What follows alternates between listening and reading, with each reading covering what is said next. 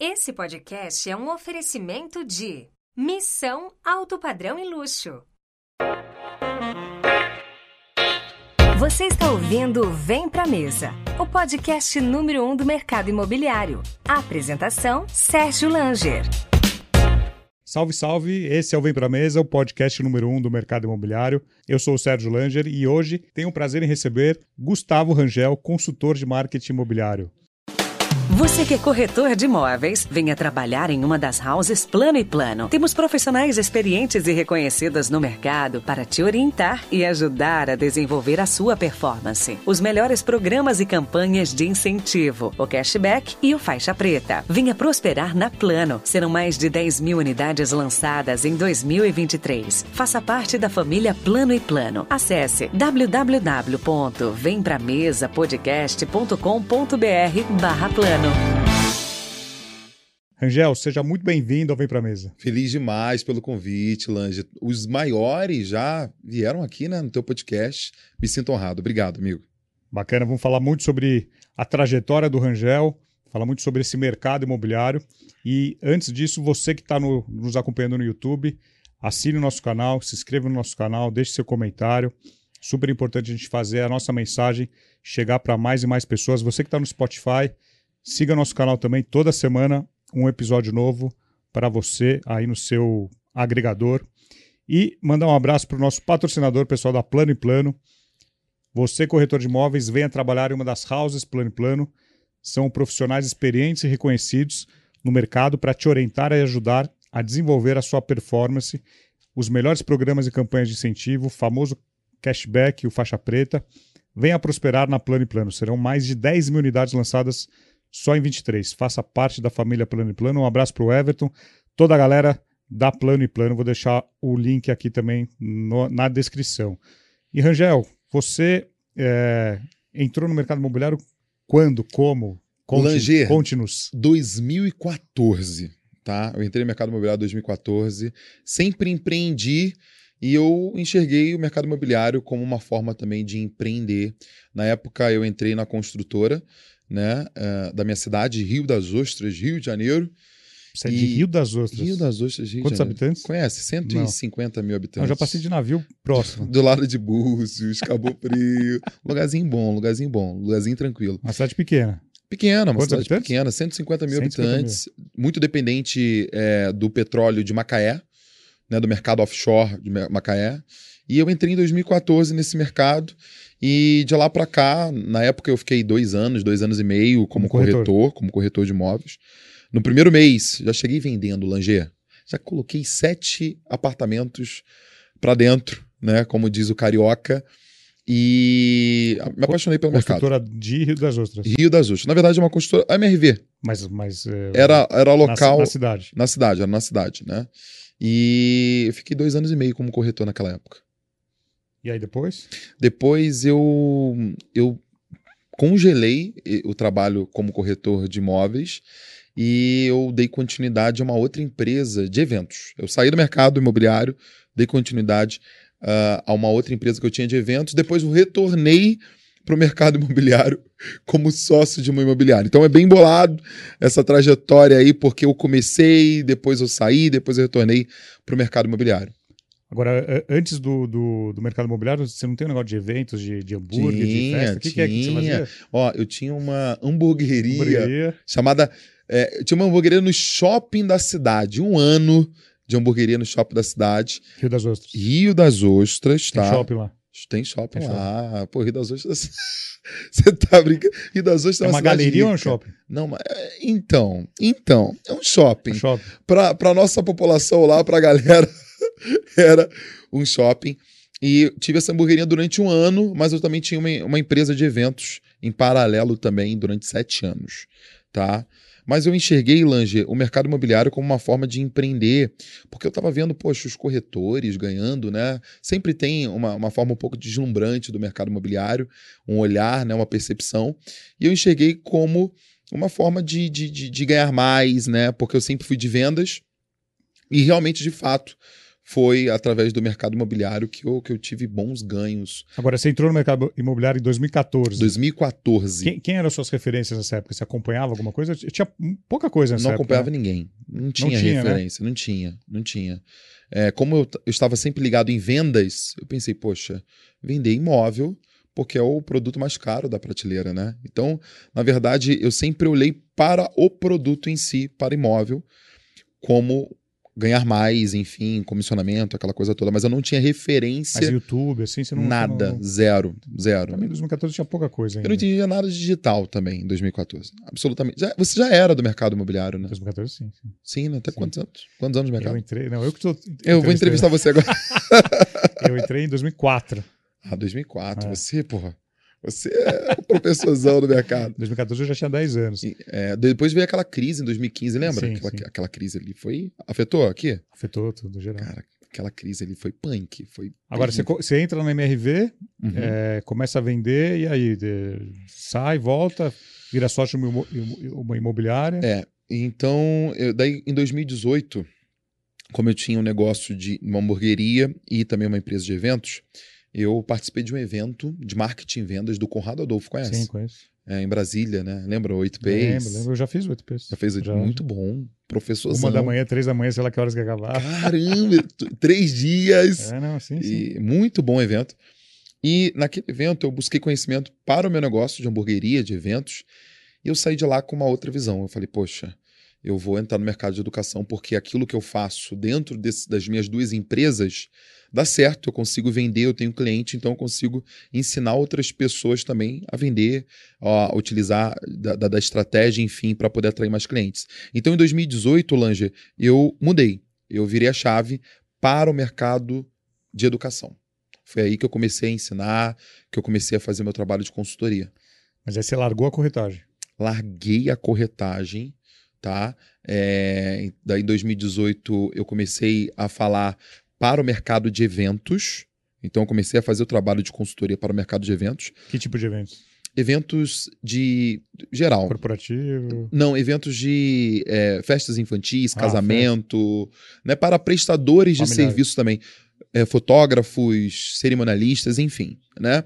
E depois eu abri mais a minha comunicação, meu trabalho de, de consultor para todo mundo que vende, então prestadores de serviços, comércios, enfim, né?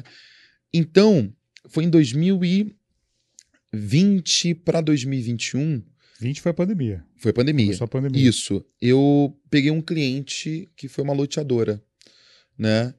E nessa loteadora, nosso trabalho de consultoria, nós vendemos muito, muito, muito mesmo. Fizemos um trabalho bem bacana. E eu comecei a começar a enxergar um pouco mais esse mercado imobiliário. Então, eu decidi voltar a atenção para o mercado imobiliário. Foi logo após aí 2020, 2021, essa minha atenção, eu comecei a entender como que estava o mercado novamente. Foi aí que é, eu comecei a, a fazer o trabalho de consultoria para essa loteadora, para imobiliária, e fui convidado para ser sócio de uma imobiliária na minha região muito forte. Né? Então, nessa, ne- nesse período, eu comecei a pensar, poxa, eu vou nichar somente o trabalho de marketing e vendas para o mercado imobiliário.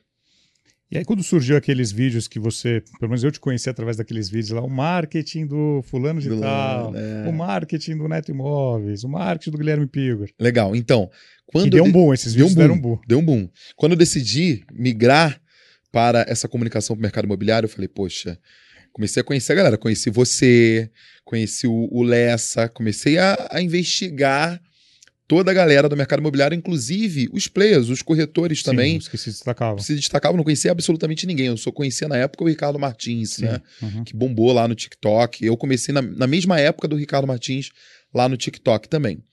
É, e eu falei assim, poxa, como que eu vou ganhar esse mercado? Isso tem 10 meses atrás, apenas. Tem 10 meses que eu estou focado 100% no mercado imobiliário. Eu falei, eu vou ganhar esse mercado através da criação de conteúdo e ah, chamando a atenção dos players. Então, tem 10 meses eu pensei, poxa, eu vou começar a fazer uma análise dessa galera.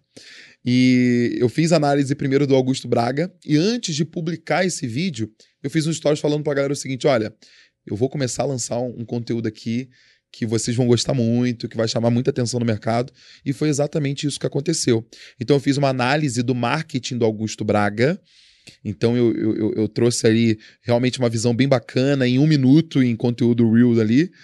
Depois eu fiz do Ricardo Martins, depois eu fiz do Cleverson Passos. Sim, sim. Daí foi uma virada também do Cleverson. Por quê? Quando eu fiz do Cleverson, Lanja, ele gostou muito. Você não conhecia? Não conhecia. Gostou muito e tal. E ele pediu esse vídeo, né? Ele pediu esse vídeo, Gustavo, me manda esse vídeo. E ele começou a me seguir. O Augusto começou a me seguir também, né? E uma galera, a audiência deles também, começaram sim. A, me, a me acompanhar um pedaço. Que era um dos objetivos também. É, é, eram os Claro. objetivos, exatamente. E o Cleves, ele pediu esse vídeo pra mim. Eu falei, caramba. Ele pediu, ele postou no feed dele. E no dia veio, marcou, tal. me marcou, veio mais de mil seguidores no, no- no único dia, e do mercado imobiliário, o público que eu queria, né? Daí virou uma outra chave. Eu falei, poxa, todas as outras análises, é, agora eu vou colocar colaboração. Sem falar com a pessoa, eu vou colocar lá o post colaborativo. Então eu comecei a fazer essas análises com um post colaborativo. A pessoa não me conhecia, mas gostava do conteúdo, aceitava a colaboração, conversava comigo e começava a me acompanhar ali. Então foi aí que eu fiz do Pilger, fiz da Tati 7, fiz de- do Top, fiz do Neto, fiz da galera Não, toda. Neto eu pedi. É, Neto teve uma ponte ali. Pô, você conhece o Neto? E eu não conheci o Neto. Você não conhecia. Não conhecia. Fiquei realmente assim. Um abraço pro Neto Um Imóvel. abraço. Neto! Neto! Ele é uma figura. E, e ali a- a- é, comecei a ser chamado, convidado para eventos, aquela coisa toda, né? Abriu ali as portas essa criação de conteúdo. Por isso, Lange, é bem bacana falar pro, pro profissional corretor de imóveis, para imobiliária, que assim, uma forma de acelerar o negócio, de se diferenciar, de chamar atenção, é a criação de conteúdo. Às vezes a gente não pensa nesse, nessa ação que é tão importante para o negócio. Para o meu negócio de consultoria, mudou o meu game. A criação de conteúdo mudou o meu game. Graças a Deus, hoje, nessas últimas semanas, eu, eu vou estar em 15 estados diferentes, né? Então eu tenho viajado muito, eu tenho feito muito. Você tem um jatinho hoje, né? É, é, me chamam de. Alguns me confundem com o Gustavo Lima. Mas primeiro eu vou começar por um ônibus. Eu vou fazer um ônibus. um ônibus. Então a criação de conteúdo é muito importante, amigo. Agora, é, você deu uma parada né, né, nesse- nessa questão ma- do marketing, do... Dei. mas depois você voltou, né? Depois eu voltei, daí tá um pouco mais lento, né? Mas é, é um conteúdo que tem uma metodologia que eu chamo TRM. O que, que é o TRM? É teste, repetição e melhoria. Se você for analisar, todos os grandes criadores de conteúdo, independente do segmento, eles fazem o seguinte: eles repetem o formato da criação de conteúdo. Então, o grande jogo da criação de conteúdo está exatamente na repetição do conteúdo, daquele formato que deu certo. Então, é, quando eu comecei a fazer esse conteúdo, eu repeti, repeti, repeti, acaba que a galera do mercado olha como aquele conteúdo sendo meu. Então a galera não vai fazer igual esse conteúdo, Mas sabe? alguém se atreveu a fazer igual? Não, né? Chegou a Chegou a fazer, fazer? chegou a fazer. Teve umas duas pessoas aí que chegaram a fazer É. alguma coisa e depois Parou. começaram a marcar. Pô, igualzinho do Gustavo, Ah. igualzinho do Gustavo. Então, eu dei uma parada, mas é um conteúdo que eu não posso parar, que eu Sim. tenho que estar tá sempre alimentando aí. Mas isso que você falou da questão da, de, de produção de conteúdo. é, muitos corretores se tocaram que tem que produzir conteúdo, Sim, tem que criar conteúdo. sim. Independente se gosta de aparecer ou não. Aí, Ok. aí- aí é outro ponto. Acho que a Uhum. criação de conteúdo tem. Hoje é, é, é- é fundamental. Fundamental, amigo. Fundamental. A criação de conteúdo, ela muda o Ela jogo. potencializa. Potencializa, ela muda o jogo. Ah. Eu estava, eu, eu fiz uma, um podcast com a Ayrton. Conhece o Ayrton Lavi? Sei, sei, sei. Conheci Poxa. no, no seu evento. no meu evento, É. o Ayrton é uma máquina. Ele me mostrou os leads desse mês, ele rolando. Ele rolando o celular, não acabava de, de oportunidades 100% orgânico, Orgânico. orgânico. E vendendo muito através da criação de conteúdo. Então, se a gente entra em termos técnicos que você conhece, um exemplo, o CAC, o custo de aquisição por cliente, é, hoje cada vez está mais caro de forma paga, né? Tráfego pago, os leads, oportunidades.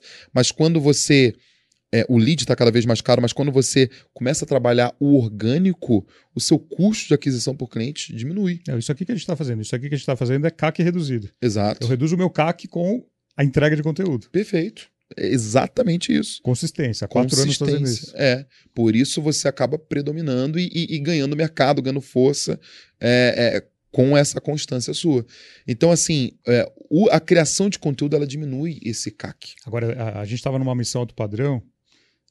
Estava assistindo a palestra do, do Edu, Edu Mil, corretor de imóveis Não conheço. da Fazenda Boa Vista. Ele é super discreto, não tem rede social. No profile? É, criou um Instagram só por causa do evento e depois nunca mais usou. E aí ele estava contando um case dele, né, contando os números dele, que ele vendeu aí no período da pandemia, um, em um ano e meio, dois anos, um ano e meio, 450 milhões, sem ter Instagram, sem ter rede social. E aí o Braga era o próximo, Augusto Braga era, era o próximo que ia entrar. Aí o, o Augusto vira para mim e fala: O que, que eu vou falar agora? Eu vou falar que o corretor precisa fazer, fazer conteúdo, o cara me vende 450 milhões sem, sem ter rede social. Que louco isso, né? Cara? Agora, não tem certo e errado. Lógico que, que, que o, o, o, o, digital potencializa tudo. Potencializa. Mas tem corretor que não tem, né? O, Thiago Granato fala que o mercado imobiliário é feito de anônimos. De anônimos. É, eu, eu acho assim, eu acho um pouco arriscado. Eu sei que muitos grandes é, corretores são anônimos, né? Tem Instagram fechado. Instagram fechado. Eu conheço vários. Raul Fuge, Fu, Raul lá de, sim, de Londrina, sim, sim, você conhece? é um senhor lá e tal. Mas tem um caso também de um cara que não é do digital e que ele tem muita força, que é o número 2 da Remax é, Estados Unidos. Hum. Ele tem 8 mil seguidores.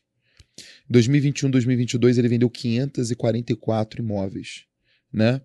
E ele é um cara que entendeu essa questão de conversar com pessoas, o offline dele é muito forte, de conhecer novas pessoas, né? É, ele é um bom corretor. E o digital é o que você falou, potencializa esse bom corretor. Porque não adianta nada esse corretor ele ir para o digital, ele parecer ser bom se ele não é bom. Ele tem que ser bom e ele tem que parecer ser bom não, também. O Augusto, o Augusto falou isso, exatamente isso aqui. Ele falou não adianta saber gravar vídeo, não adianta saber aparecer e na hora H com o cliente.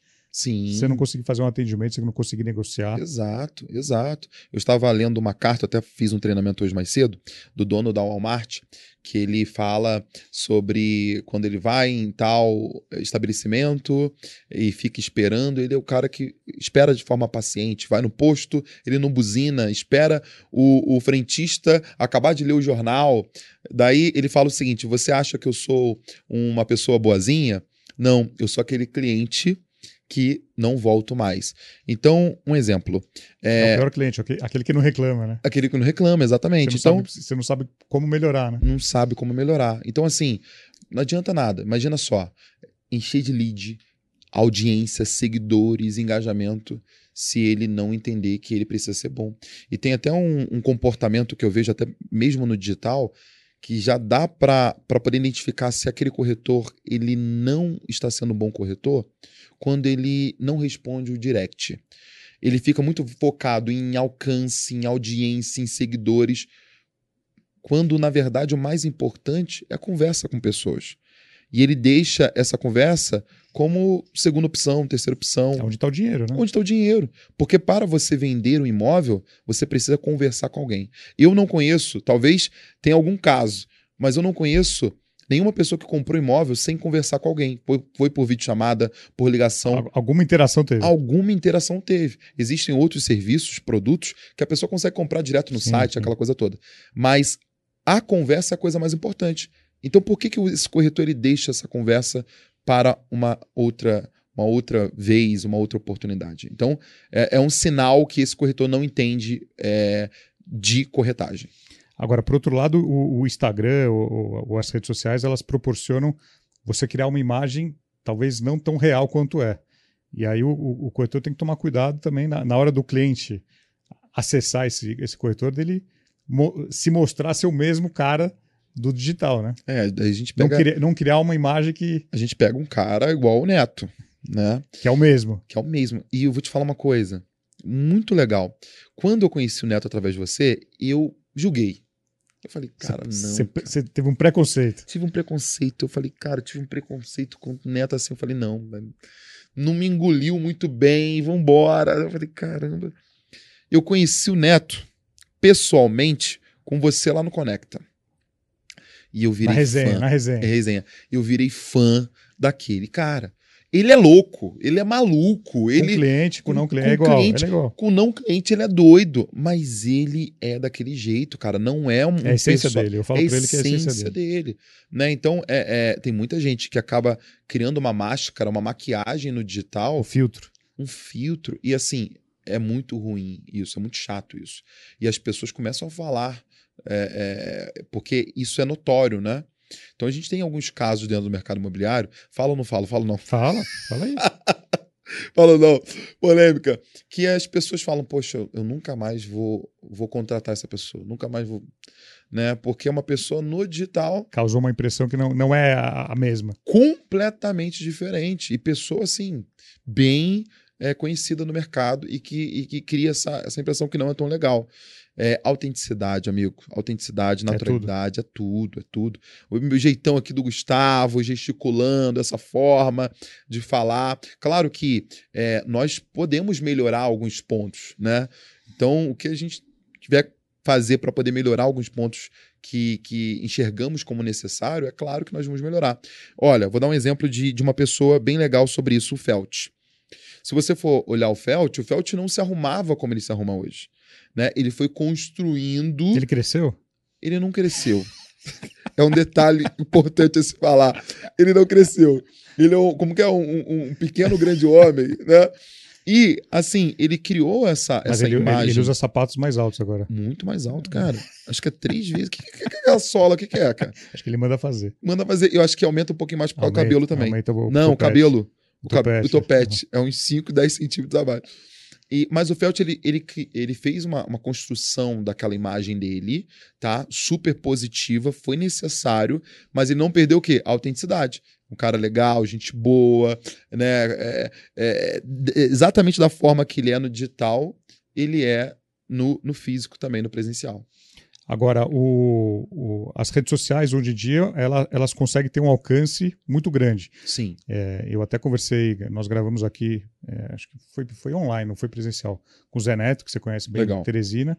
E o Zé Neto entendeu que o digital conseguiria entregar para ele é, uma ferramenta para concorrer com grandes imobiliárias da cidade dele, que tinham, que têm endereços importantes, é, estão em, em lugares estratégicos, e ele, sem a mesma força de uma grande imobiliária, conseguia brigar de igual, de igual para igual pela força do digital. Sim. Então, Sim. o, o digital hoje deixa, consegue deixar um corretor autônomo é, brigando com uma imobiliária grande. É, se, se- se a gente for estudar aquele conceito de marketing de guerrilha, né? é, acredito até que a criação de conteúdo ela, ela, ela tem também esse objetivo de conseguir fazer com que pequenas empresas é, profissionais venham brigar com gente grande através do digital. A gente tem um exemplo também do Shark, Bruno Shark, sim, que também. é, era de Tu, São Paulo, foi para um ambiente que é Alphaville, São Paulo, e ganhou o mercado. E se eu te falar que ele tem menos de dois anos de imobiliária, sabe? Menos de dois anos de imobiliária em Alphaville, São Paulo. Então, olha o que o digital fez com o, o Shark. Vendeu para o Neymar, vendeu para vários jogadores, para vários empresários, celebridades, né? É, vem crescendo muito, vem faturando muito.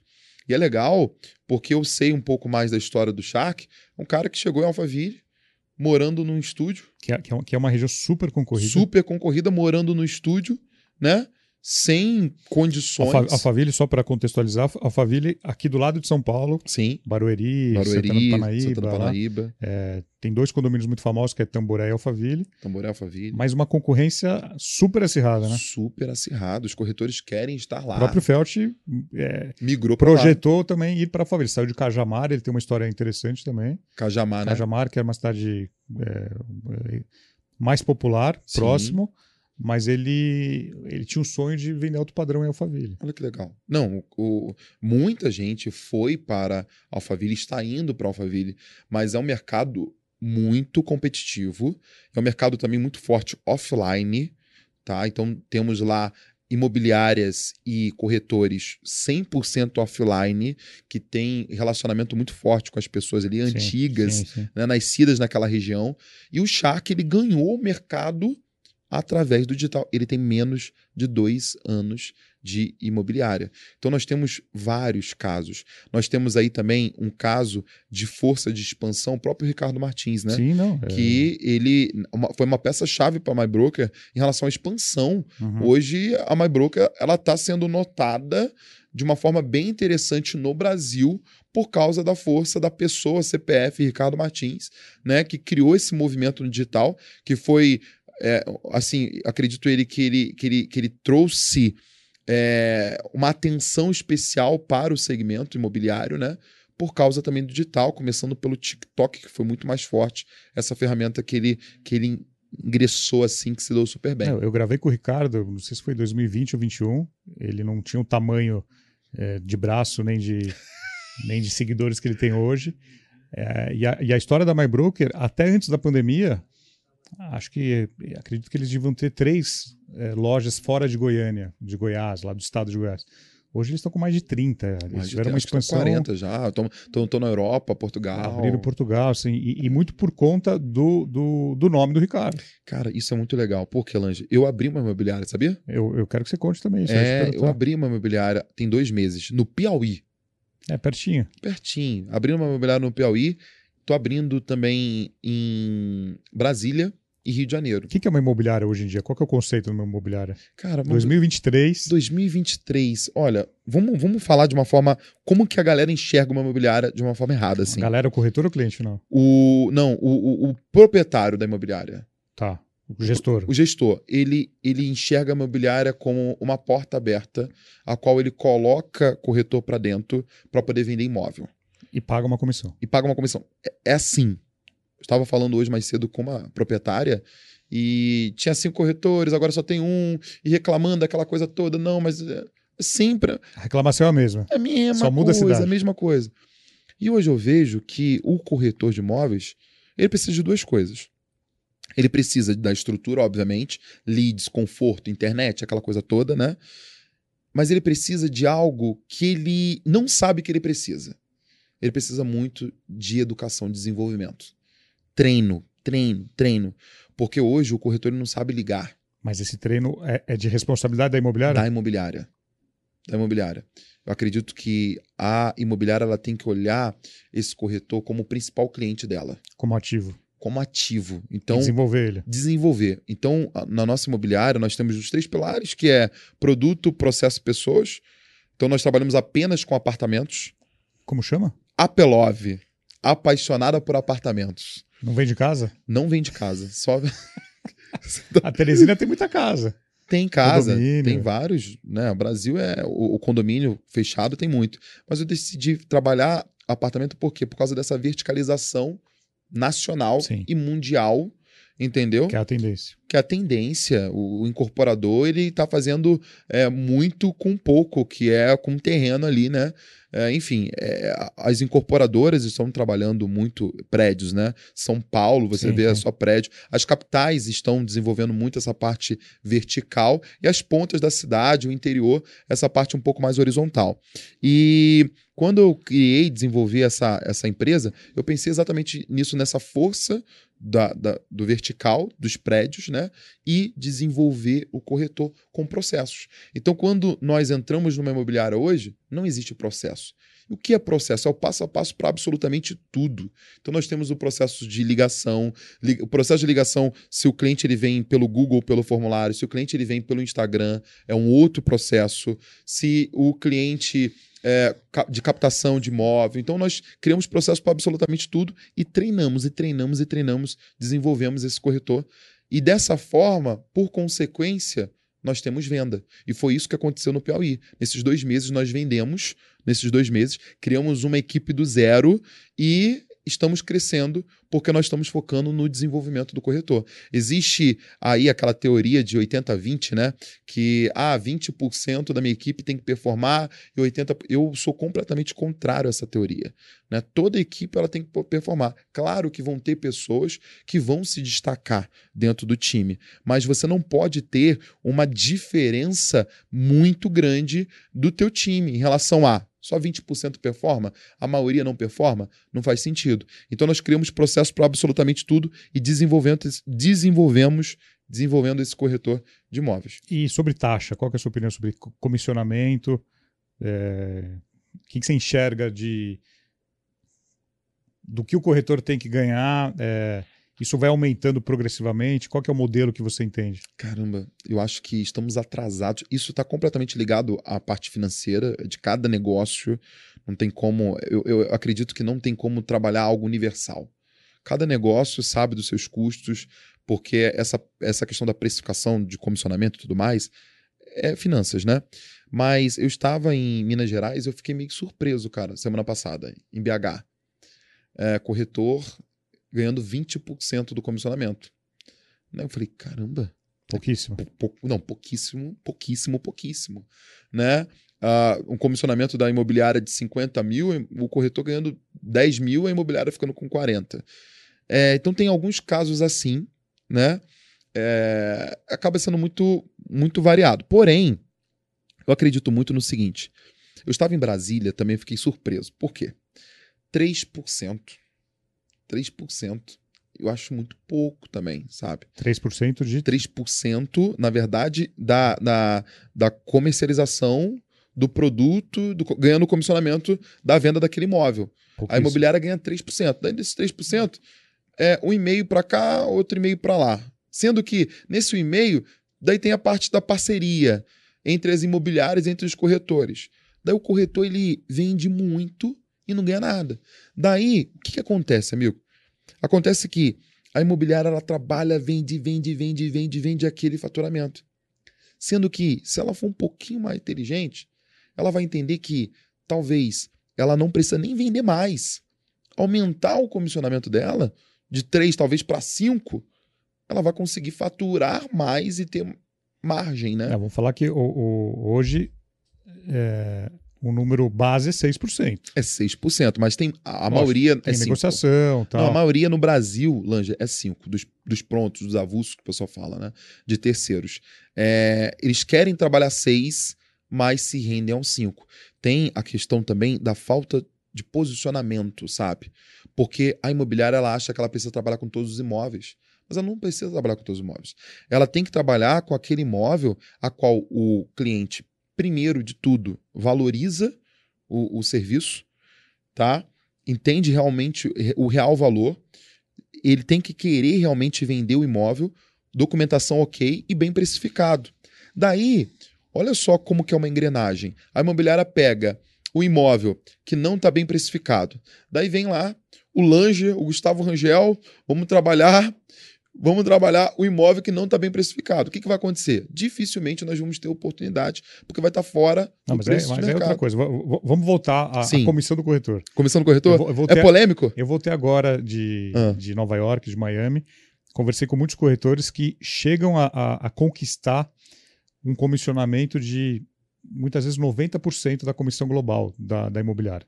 Eles ficam com 90%. Mas eles conquistam esses 90% com, com venda. Ah, então, dos 6%, dos sim, 5%, sim. eles chegam a ter 90%. Acho uma loucura. De acordo com que. Agora você está olhando com a cabeça de dono de imobiliário. Não, não, 100% é uma loucura, porque assim, não tem como.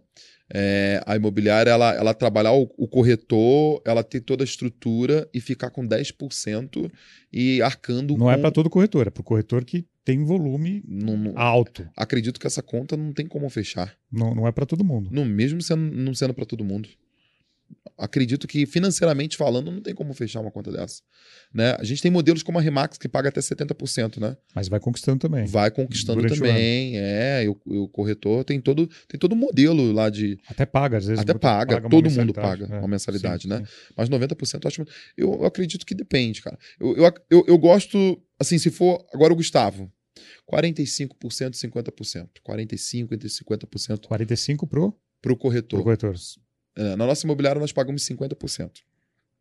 Entendeu? Que é alto. Que é alto, que é alto. Pro Tem- Brasil é alto. O Brasil é alto. Agora eu quero dar uma dica para você que precisa ler e se informar sobre o mercado imobiliário. Você conhece o Imob Report? Então acesse agora e assine gratuitamente www.imobreport.com.br. Report com T mudo no final. www.imobreport.com.br.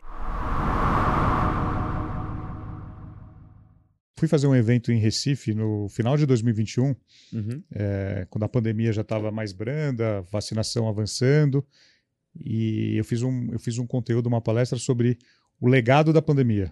O legado da pandemia? É, e, e um dos legados que eu coloquei era é o aumento do número de corretores autônomos. Sim.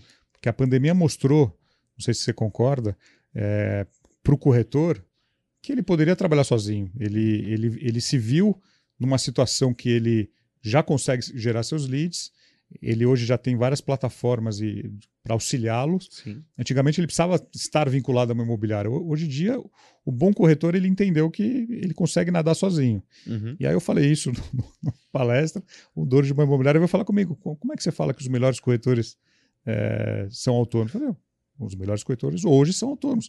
Ou abriram, criaram times, ou criaram pequenas estruturas, mas assim, é difícil segurar um bom corretor hoje. Se você não tem um programa eh, não só financeiro, mas isso que você falou de, de, de, de capacitação, de, recruta, de, de, de desenvolvimento.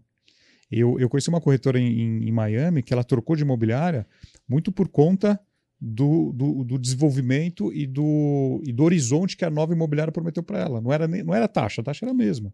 Era questão de acompanhamento, desenvolvimento, eh, coaching, eh, eh, mentoria que o dono da imobiliária ia passar para ela. Você falou brilhantemente. É, os corretores, eles, eles sempre olham para um trabalho autônomo como uma melhor opção até do que estar dentro de uma imobiliária. Porém, exata- Muitas vezes não é. Muitas vezes não é. Muitas Nós temos é. aí o caso, um exemplo da, da Paloma, que No- no- no- eu não estou falando que é a melhor opção. É, é, uma, é uma tendência que, que a pandemia trouxe. sim, a gente tem o caso da Paloma, sim, que, sim. que é uma pessoa que está dentro de uma- da, da- da- incorporadora lá. Nós temos o caso da Ana Carolina Pio, que é uma corretora que vende muito e que não tem participação em relação à sociedade e está dentro de uma, uma Tá, imobiliária. tá associado a uma Fez imobiliária. mais de 60 milhões no, no ano de VGV e está associado a uma imobiliária. Nós temos alguns casos no Brasil, o Cerejo, Sim, Triunfo, de imobiliária. né? Sendo que, é o que você falou, o que acontece? Quando a empresa ela não consegue trabalhar o desenvolvimento, não só o desenvolvimento, mas quando a empresa ela tem uma cultura forte, quando ela tem aquele senso de pertencimento, sabe? É, é, ela consegue trabalhar a marca, é, sempre tem alguma coisa nova. Aquele corretor levanta a bandeira da imobiliária. Nós temos o caso da Remax. Tem corretor que tatua. Aqui a- a- o, o balão Tem vários, não são poucos, não. são vários que tatuam o balão da Remax aqui. Mas por quê? Por causa desse senso de comunidade. Sempre vai ter alguma coisa para poder me agregar e tudo mais. Então, mas quando o corretor ele enxerga que ele é maior do que a empresa, Ele aí vai embora. ele vai embora. E não e, e tem corretor também que ele pode até se enxergar maior do que a empresa, mas ele não sabe empreender. Isso, isso, isso é outro ponto importante. Esse é um- porque empreender não é, não, é, não é você sair da imobiliária e, e ganhar 100% da comissão. É você ter custo fixo, é você saber é, gerenciar um fluxo de caixa, fluxo é, caixa. entradas e saídas. ele vai ter que ser muito bom em se relacionar com o mercado, né? Então, assim, nós temos aí uma engrenagem também, porque ele, ele é a própria empresa. Então, ele vai ter, ele, ele vai ter que colocar a cabeça dele para pensar muito mais. Como corretor, muitas das vezes, ele só vai ficar na função ali Sim, sim. do, do, do, do- do meio para o final ali do, do funil, né? Que é a parte do atendimento, fechamento e tudo mais. Em alguns casos, né, é é atendimento e já tem outra pessoa fazendo as outras etapas. É, então, assim, é um desafio para esse corretor autônomo. É um grande desafio. Porém, quando a imobiliária ela tem uma força de marca dentro e fora, o corretor ele tem medo de sair daquela imobiliária e também não só medo. Tem alguns casos que o corretor, quando tem uma força tão grande de marca, ele tem um desejo de pertencer àquilo. E ele fala mesmo do nome, nome da imobiliária, sabe? Então, é, é, é isso. Mas a maioria, Lange, nesse cenário de empresa mesmo, a maioria das marcas elas estão, estão muito cruas em relação a isso. A entender que não é só ter uma porta aberta e vender imóvel. Anunciar em portais, fazer site. Vai muito além disso. É, hoje no Brasil a gente está com o número atualizado do COFES é, de mais de 60 mil imobiliárias, com cresce jurídico, e de corretores de imóveis, é, mais de 500 mil, acho que 512 mil corretores. É. Perto do mercado americano é, é um número pequeno ainda, mas está aumentando. Sim, nós temos, se eu não me engano, se eu não me engano, pode me corrigir se você tiver informação, eu acho que são mais de um milhão de estagiários Estagiários eu não tenho número. Estagiários não. ativos, assim. Então, é, o, o, o, desejo pela profissão corretor de imóveis aumentou. Aumentou muito. Muito. Por que, que você acha isso? Por causa da influência de mídia. É, Netflix, nós temos várias sim. séries, né? A Amazon também, sim, acho que tem sim, séries, não tem? tem? Várias. Várias séries. Mas só isso? É, o digital, as redes sociais, é, essa, é, é, esse, essa descoberta também em relação a, a, conquistas no offline desse profissional. Então, poxa, nós temos aí profissionais próximos, corretores de imóveis, que estão com carrões, né? Que estão conquistando demais, casa, construindo aquela coisa, viajando o Brasil todo. E, e aquilo que essas pessoas estão vendo elas estão desejando. Então, por isso eu vejo essa inclinação forte para a profissão. Temos casos, Olange, de empresários, pessoas que têm comércio. Estava falando hoje com uma corretora muito forte no mercado de Atibaia, a Vanessa, que ela tem na Moca aqui uma boutique de carnes antiga na Moca. É, e ela tem dois anos de mercado imobiliário. Ela abriu o VGV para mim, os números. Eu falei, que isso? A Vanessa esteve conosco no, na missão do padrão. É, esteve. Com estava a, participando. Com a Ariane eu, e com a. Com a Ariane, é o trio, né? É, Elas sempre estão juntas. As meninas super poderosas. Ariane, Grazi. Ariane, e... Grazi e ela. E a Vanessa. É, as meninas super poderosas. E ela, uma empresária de outro segmento, que deslumbrou o mercado imobiliário e que tem hoje o mercado imobiliário como o principal, a principal fonte dela, né? Então, nós temos casos de empresários migrando para o mercado imobiliário. Bons vendedores de carro, eu conheço, né? É, vendedores de outros segmentos também, migrando para o mercado imobiliário. Acredito eu, por causa de influências mesmo daquilo que, ela, que ele está vendo. Agora, você viaja bastante também pelo Brasil e, e, e vê cenários diferentes, é, cidades diferentes. É, dá para fazer a mesma coisa em toda a cidade ou você tem que se adaptar? Não dá. Não funciona. Não funciona. Você o, tem que dançar conforme a música. É, o negócio imobiliário é muito regional. Muito regional. Na minha visão, é regional. Claro que é, hoje é, tem uma ligação, obviamente, nacional, alguns pontos que fazem sentido, mas tem que dançar conforme a música. É região ali, sabe? É, são culturas diferentes, são jeitos diferentes. Eu estava em Belém e a menina chegou para mim e falou o seguinte: Olha, vamos marcar de gravar não sei o que, não sei lá. Eu falei: Beleza, vamos gravar tal. Ela falou o seguinte: Vamos gravar depois da chuva. Eu falei: Peraí, como assim depois da chuva? Como assim depois da chuva? Lá tem o costume, né, é, de você de chover todo dia e você agenda compromissos antes da, ou chuva, depois da chuva ou depois da chuva. Então nós temos é, é, culturas diferentes, jeitos diferentes, né, comportamentos diferentes. Então acho que é muito dançar conforme a música. Agora, a, a Pelove começou em Teresina. Teresina, Piauí. E, e imagino que vá para outra cidade já já. Vá para outras cidades, eu quero expandir. E tem que ser diferente, não dá para ser o mesmo jeito de Teresina. Então, Ou ela vai ter um DNA próprio. Muito massa. Não, não, se não. adaptar. Ela, ela inicialmente. É, é um MVP, né? Sim. Inicialmente. É... O que é MVP, para quem não sabe? É o mínimo viável possível, enfim. É, qual que é a ideia? Nós estamos testando muita coisa, estamos errando muito. É, tem dois meses só, mas a ideia é ter uma comunicação única. E por que, que nós pensamos em apartamento? A comunicação não é uma comunicação luxuosa, é uma comunicação próxima, mas não é luxuosa. Por quê? Por causa da se adaptar à região. Um exemplo: na minha cidade não tem lançamento imobiliário. Na minha cidade, na minha cidade não existe apartamento de um milhão de reais. É apartamento de 300 mil, 500 mil, 600 mil. Mas se você for para São Paulo, nós temos apartamentos luxuosos, né, com tickets altíssimos. Então, existem regiões que o forte é o popular, outros que o forte é alto padrão. Então, a ideia do da empresa em si foi pensar no produto apartamento e que vá se adaptar aí à, à, à região, né, ao comportamento de, de, de, de compra, enfim. Agora, quando você fala produto apartamento, é tanto lançamento quanto avulso, terceiro, ou Lançamento quanto avulso. Apartamentos. com a mesma equipe? com a mesma equipe. Pode ser que a gente mude, né? Então, é, a gente tem aquela questão dos especialistas, que eu acho que é legal também falar dentro das imobiliárias, aquele que trabalha lançamento, aquele departamento de lançamento, aquele de- departamento de, de prontos, né? Locação? Locação. Eu não penso em locação. Todo mundo quer fugir de locação. Que isso, irmão. É, locação, não- assim, não dá.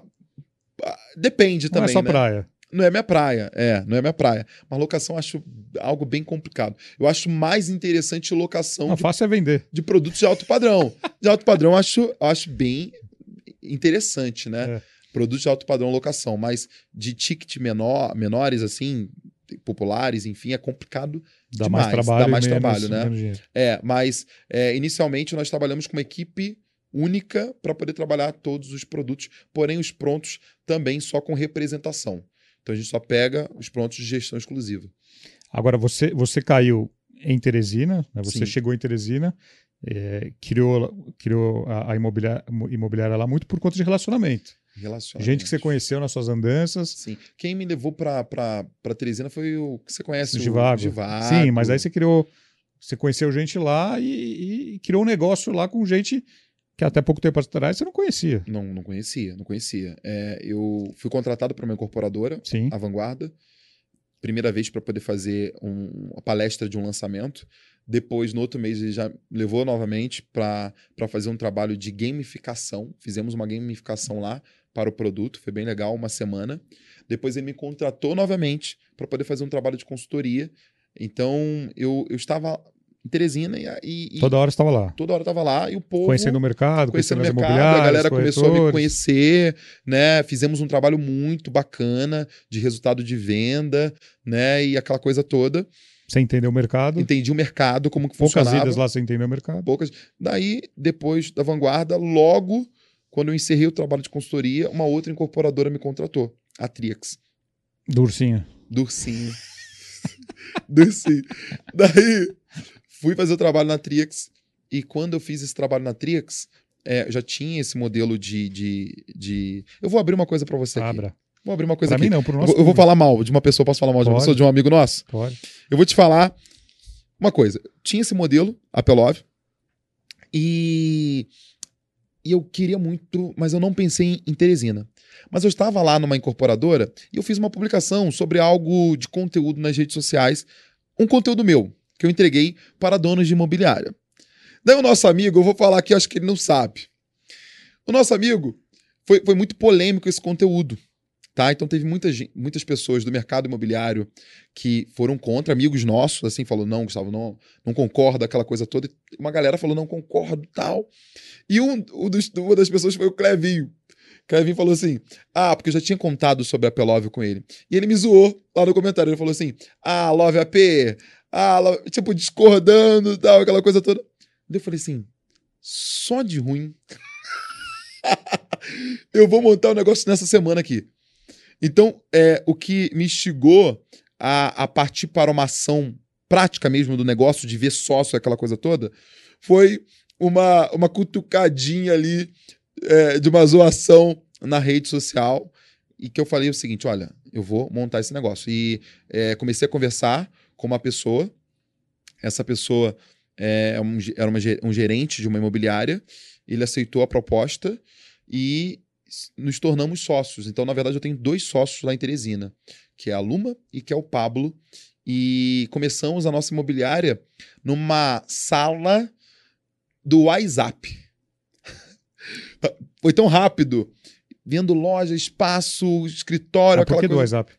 Porque foi a oportunidade que É. encontramos ali, né? Foi a oportunidade que encontramos. alugaram uma sala, dois. WhatsApp. Alugamos uma sala que funcionava o WhatsApp. Entendi. Uma sala de aula mesmo.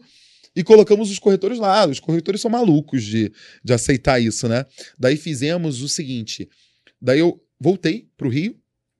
E depois de um mês, já estava programando um processo seletivo de corretores de imóveis. É bem legal falar sobre isso também, Lange, porque Na maioria das vezes, o corretor, o dono, briga com o corretor, aquela coisa toda, o corretor briga com o dono.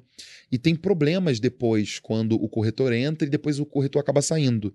Eu acredito muito no processo seletivo.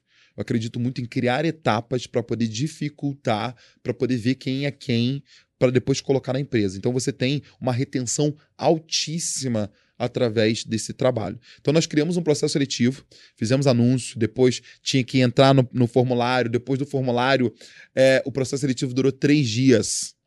Né? Então nós falamos com muita gente, no final das contas é, compareceram 10 pessoas. Tinha que ter experiência no mercado ou não, não necessariamente? Inicialmente tinha que ter experiência. Tinha que ter experiência. A, gente, a equipe nova, a gente precisava Ah. realmente de corretores. 10 pessoas, das 10 pessoas, no segundo dia já diminuiu um pouquinho, foram oito, e no final das contas nós escolhemos quatro. Então, três dias de processo seletivo nós escolhemos quatro. E loucos, porque trabalhar numa sala de WhatsApp, loucos. Mas com um mês nós já conseguimos também alugar um espaço de rua, que o pessoal fala, loja de rua, né? E, Com ar-condicionado. crescemos com ar-condicionado. Não, tem que ter. Lá tem que ter. É fresquinho, O né? prêmio do corretor de imóveis no Piauí é ar-condicionado, amigo. Você não precisa nem dar Land Rover, não dá nem Dubai. Vamos falar de Dubai. Dá um ar-condicionado para ele. Um ar-condicionado muito pra cada quente. um. Lá é, lá- Lá é muito quente. lá Lá é é absurdo de quente, cara. Tem um, um, um- período lá que é o B- BRO Bro. Já ouviu falar? Não, BRO Bro, que acho que é setembro, outubro. é Setembro, mais quente. Muito quente. E, e, tipo, é uma. É, é quente diferente do Rio de Janeiro. Você parece estar sendo assado, cara. É por cima, por baixo dos lados. Agora, é mais difícil contratar ou, ou manter um corretor? Ahn, é- os dois. É um casamento. É um casamento. Porque assim. Se a é- contratação é falha, é difícil manter também. É, né? fizemos um processo. Eu acabei de vir de processo seletivo da Remax Atibaia. Eu fiz durante três dias. Nós trabalhamos com 160 pessoas. 160. Sabe quantas nós vamos colocar para dentro? É um funil ou uma peneira? Funilzão. Funil. Funilzão e uma peneira também, né? Enfim, quatro. De 160, nós vamos ficar com quatro. Por quê? Porque o, o corretor Agora, tem muito dono de imobiliário que gostaria de ficar com mais, que ele quer gostaria volume. de ficar com mais. Ele entende Mas, que poxa. só quatro serve para ele? Não, ele vai ter que fazer mais. Ele vai ter que fazer mais sim, processos. sim, não. Vai ter que fazer mais processo. vai ter que fazer mais processo. Então a gente tinha até uma meta, não alcançamos a meta de pessoas, tá? É, mas é, o que, que acontece? Quando esse corretor ele entra para a imobiliária, normalmente é muito fácil. Ele senta aqui, uma horinha, 40 minutos, gostou, troca uma ideia, Tá atendendo o cliente já. ele se monta. Não, no mesmo dia. Tá atendendo o Ele tá cliente. atendendo. E sabe como que ele atende o cliente? Nem ele sabe como tá atendendo também. Sabe por quê? Porque não existe nenhum direcionamento, nem existe nenhum processo de integração desse corretor. Corretor, vambora. Vai Fala com o rua. pessoal, vai pra rua. Daí nós temos o quê? Nós temos, olha só, ah, os problemas, né? É, nós temos o corretor reclamando que não teve uma assistência da imobiliária, por isso ele sai. O corretor reclamando da imobiliária por causa de um monte de coisa. Nós temos a imobiliária reclamando do corretor porque o corretor é um corretor passivo, um corretor parado. Então nós não precisamos de muitos corretores. Nós precisamos de corretores que realmente façam o trabalho que tem que Certos, ser feito, corretores certos. E eu vejo que qual é esse corretor? É um corretor, Olange, empreendedor. Eu peguei Esse, um é perfil, esse é o perfil do corretor hoje. perfil do corretor. Tem que ser empreendedor. Se ele não é um corretor ativo, um corretor que vai prover, sabe, que vai buscar as suas oportunidades, não serve. Eu, eu peguei um áudio hoje para esse processo seletivo de uma corretora que eu coloquei um ano atrás, num processo seletivo de uma im- imobiliária, que ela vendia pão de mel. No áudio ela fala que no primeiro dia do processo seletivo, ela foi com pão de mel para poder vender para os amigos. Eu falei não para ela. No terceiro dia, depois. Não, não. Eu falei pra galera que eu queria me arrepender de ter dito não para algumas pessoas. Você tem que mostrar que você merecia o sim. E depois de nove dias, eu fui atrás dessa pessoa realmente arrependido de ter dito não para ela. E falei sim, porque eu vi o comportamento dela pós o não, né?